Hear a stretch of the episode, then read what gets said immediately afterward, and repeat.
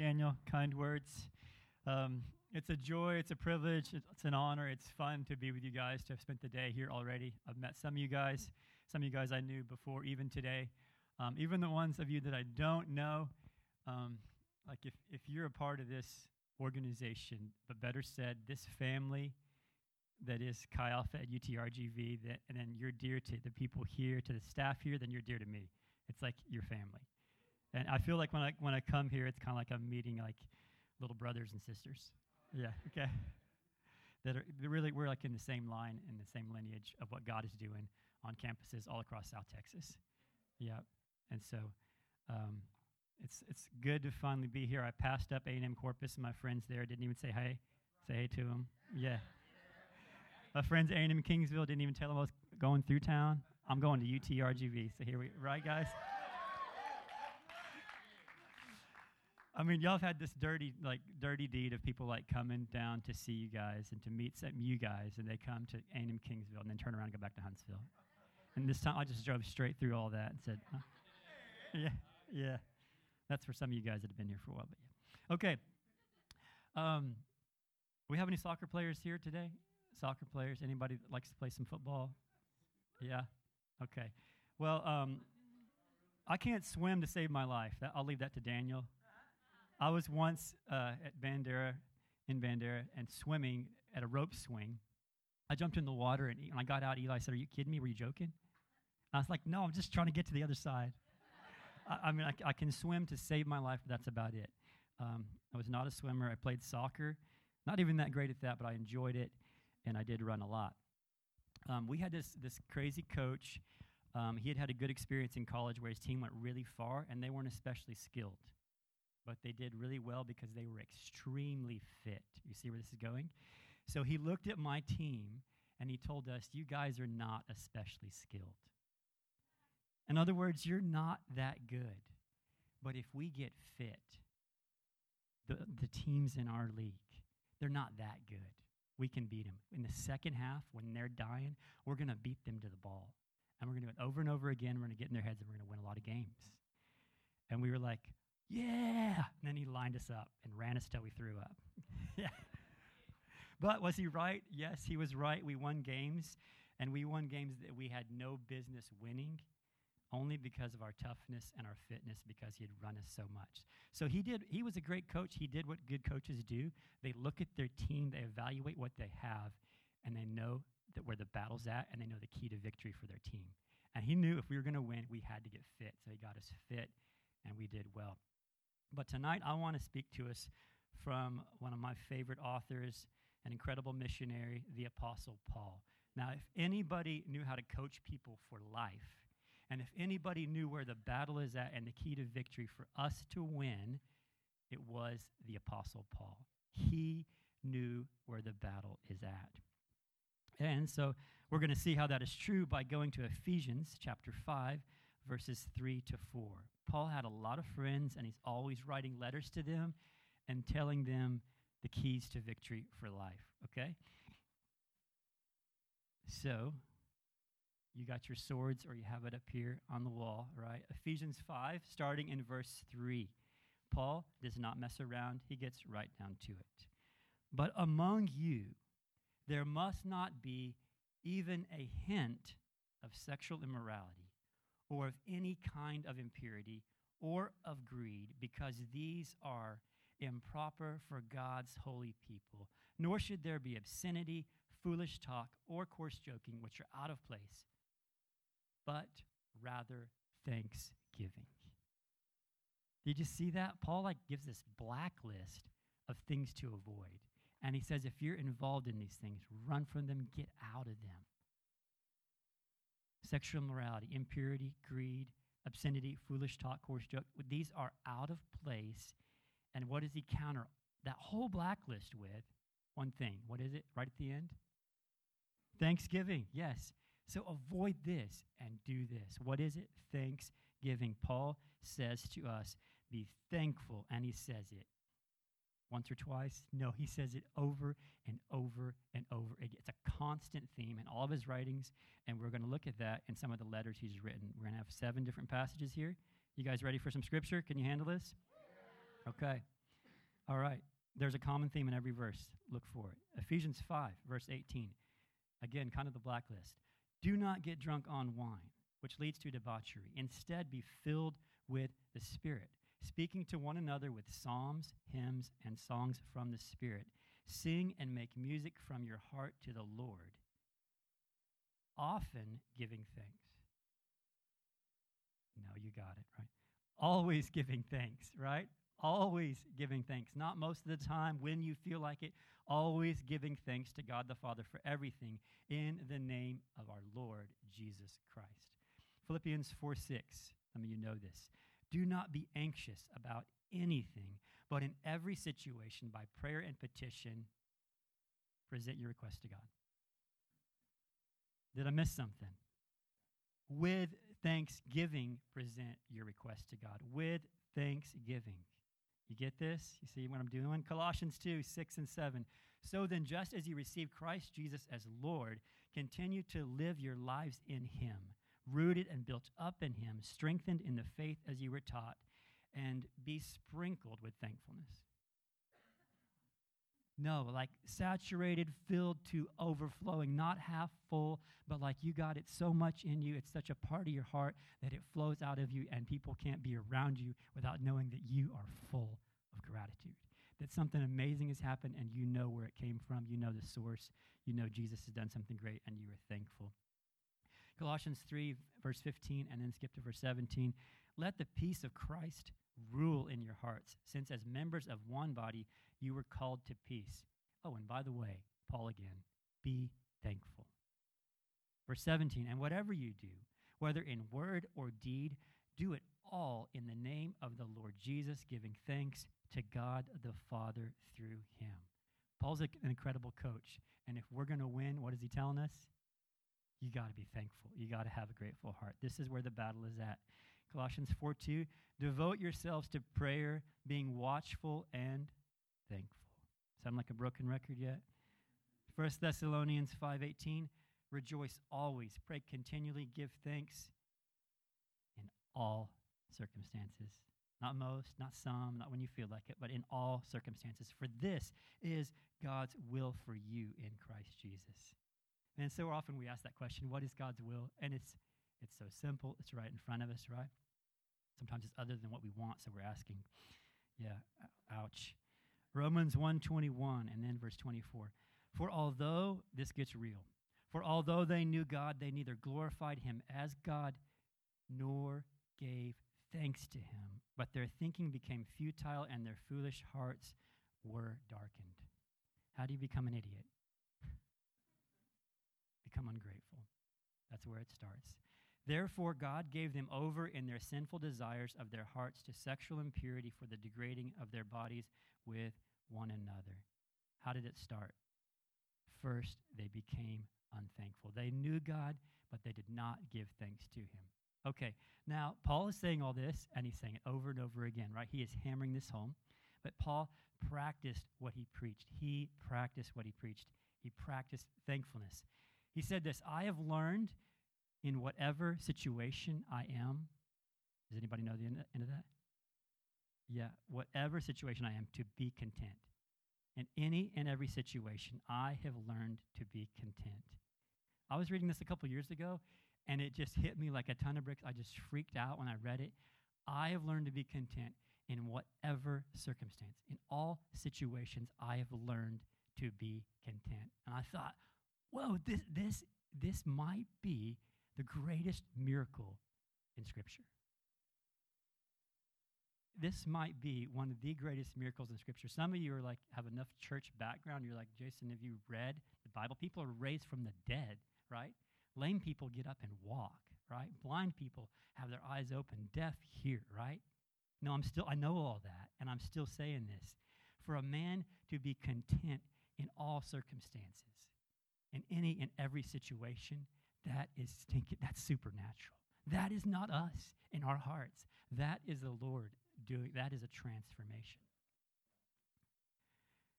For a man to say, and it's that's the we have multiple accounts of people being raised from the dead. There's only one account in all the scripture of one man saying, I have learned to be content in all circumstances. Can we go there? Can we live there? Ooh, Lord, take us there. Amen. Lord, take us there. People that are content and in every in any and every circumstance. That is, you live a life like that is ridiculously powerful. It's such a testimony. Okay, so if we're going to look at being thankful, which we obviously are, what is the opposite of being thankful? I'm looking for the most simple opposite of thankfulness. Unthankful, ungrateful, dead on. You nailed it. If you're not thankful, you are unthankful. If you're not grateful, you are ungrateful, right? We got big vocabulary, so. Okay. But then let's do this. What is a good word that very squarely op- opposite, not, not unthankful, ungrateful? What's a, a word that really counters thankfulness? It's actually one of the Ten Commandments. Yes, it's tied into that. Yeah. Those are all like very good counters to thankfulness. Coveting, yes, yes. What's the opposite of being thankful? One of the, like a direct opposite of being thankful is actually coveting. And coveting is one of the Ten Commandments. You want, a, you want a definition of coveting? So we're all on the same page? Okay. Coveting means to desire something that belongs to another person. Coveting means to desire something that belongs to another person. How is that contrary to thankfulness? Okay, well, we'll break it down. Um, this is what we should notice about coveting. Like I said, it's one of the Ten Commandments, and you cannot break the other nine commandments without first coveting.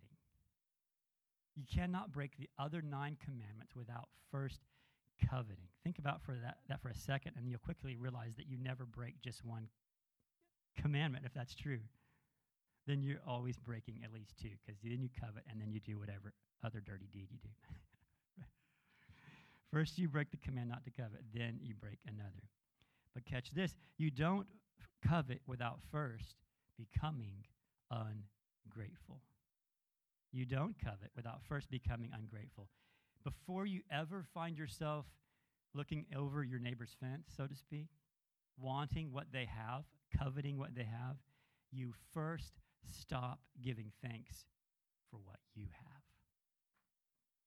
Uh huh. Before you ever find yourself looking over your neighbor's fence, wanting what they have, you must first stop giving thanks for what you have. But it happens so subtle. And you can see it happen in other people's lives way before you see it happen in your lives. Oh, dang, right? Once you become ungrateful, then you begin to look elsewhere. Then you begin to covet. And then you begin to lie, cheat, steal, commit adultery, do whatever it takes to get what you desire. But you see the line? You become ungrateful, then you look elsewhere, then you covet, then you lie, then you cheat, then you steal. But it all begins by first becoming unthankful. So, did Paul know what he was talking about? Oh man, Paul knew what he was talking about when he exhorted and when he encouraged his friends so strongly over and over and over again to be thankful. He knew what was at stake for them, and he knows what's at stake for you on campus today, even tonight. He knows for you, even tonight, where the battle is at.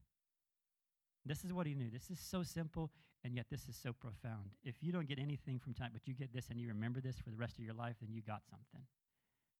Paul knew this. The first step away from God is always an ungrateful heart. The first step, first step back to God is always a grateful heart. It's never more complicated than that. Sometimes you'll feel confused and you won't you'll feel like I don't know what to do. The first step back to God is always a grateful heart. When you feel your separation coming, distance between you and him, the first step away is always an ungrateful heart. It's never more than that. It's never less than that. That's where the battle is at. So, what am I saying? What is Paul saying? We should, if you want to get good at anything, what do you have to do? Practice it, right? If we want to be thankful people, we have to actually practice thankfulness. We have to exercise ourselves in thanksgiving. Just lost my spot for a second. Okay. We should practice thankfulness, exercise, exercise ourselves in it. And here I want to tell you why, in another angle, from actually the perspective of a doctor, telling us why, medically speaking, even scientifically speaking, we should practice thankfulness.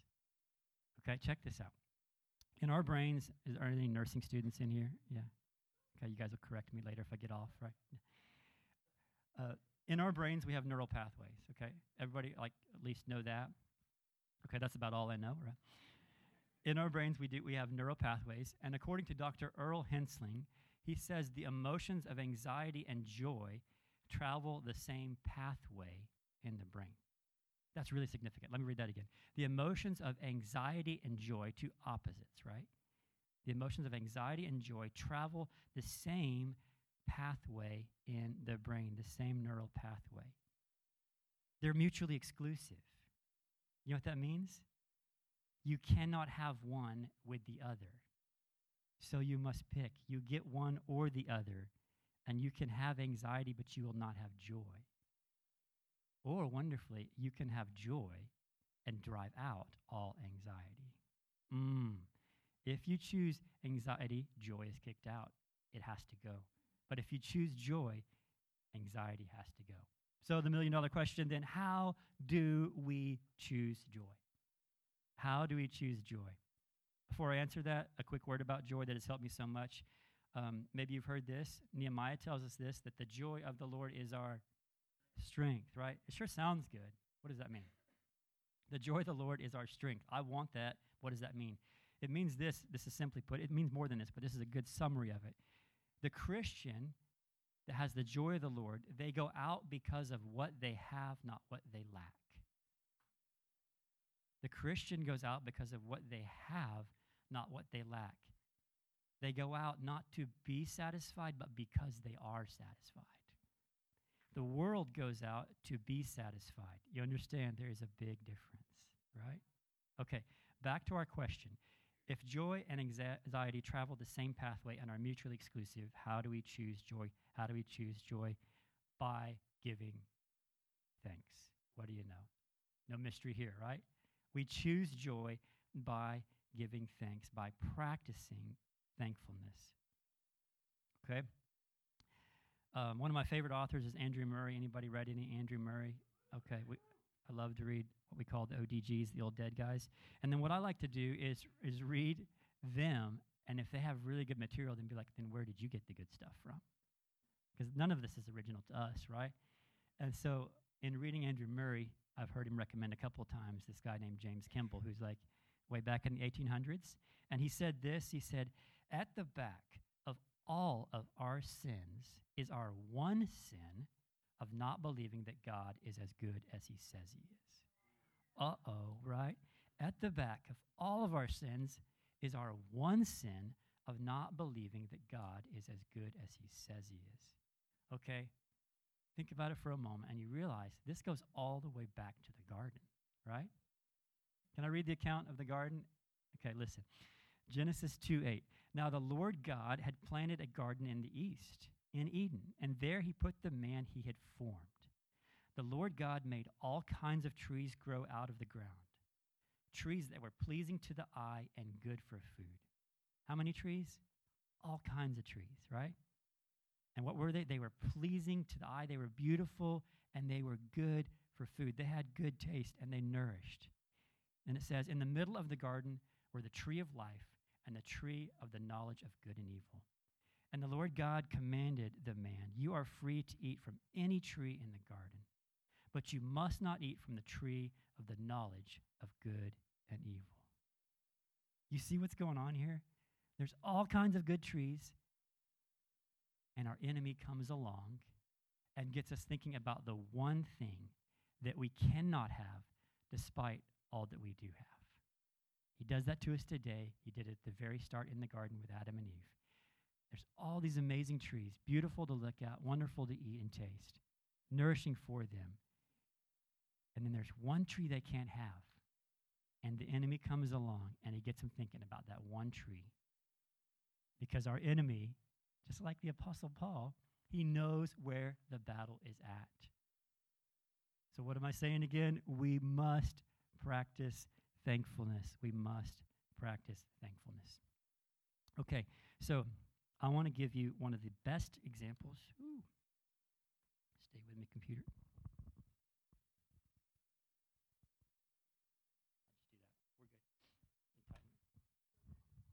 Daniel to the rescue.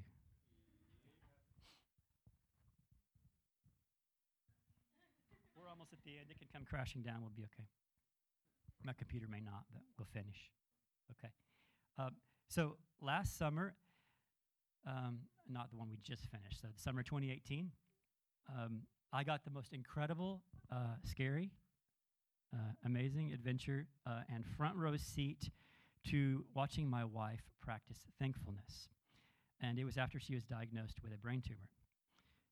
Um, and so, like, the best way for this to happen would be for her to come in right now, and I'd give her the mic, and she's uh, much more attractive than I am, and she would share with you, and, and, this account would be really cool. But she did write this down so I can bring this to you and read it to you, okay?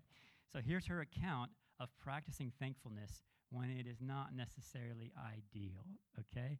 And when you start to go, in all circumstances, oh man, okay? Here's Kimberly's account.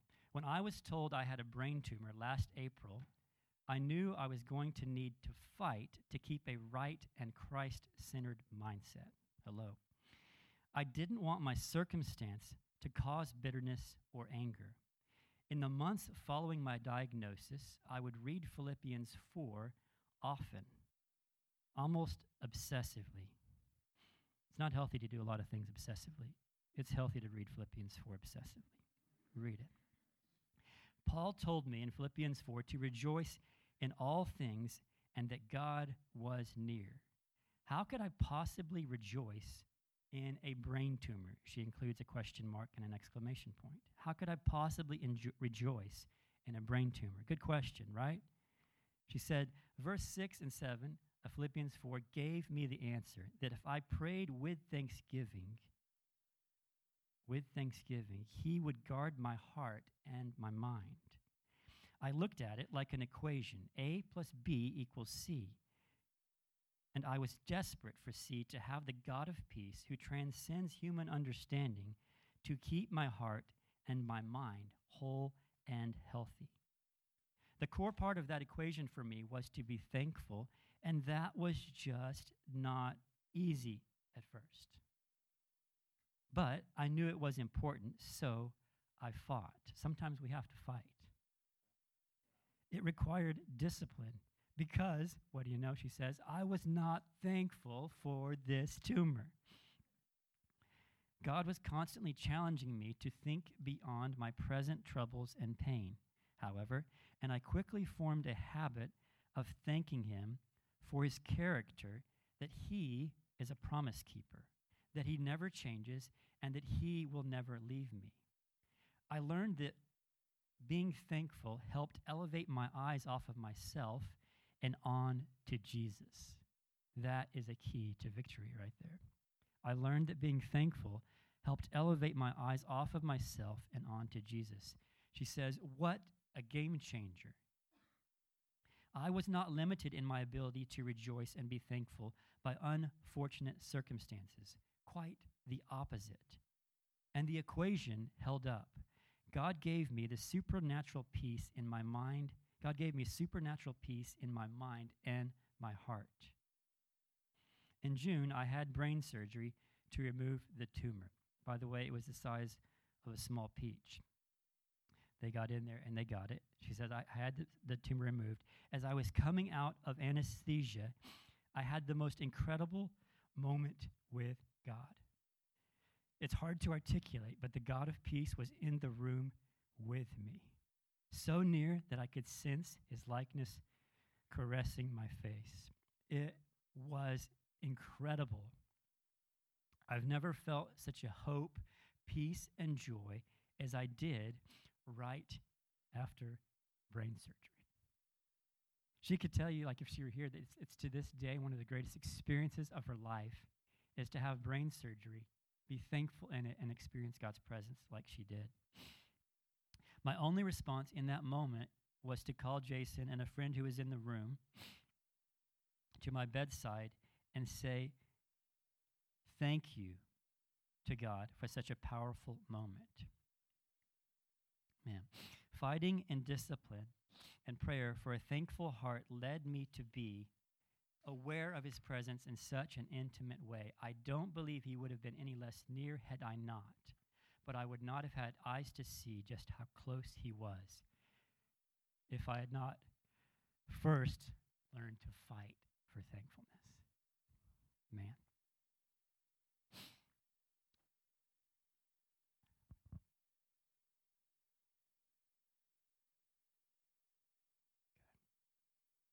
Worship band, if you guys could go ahead and come back and join me, that would be good.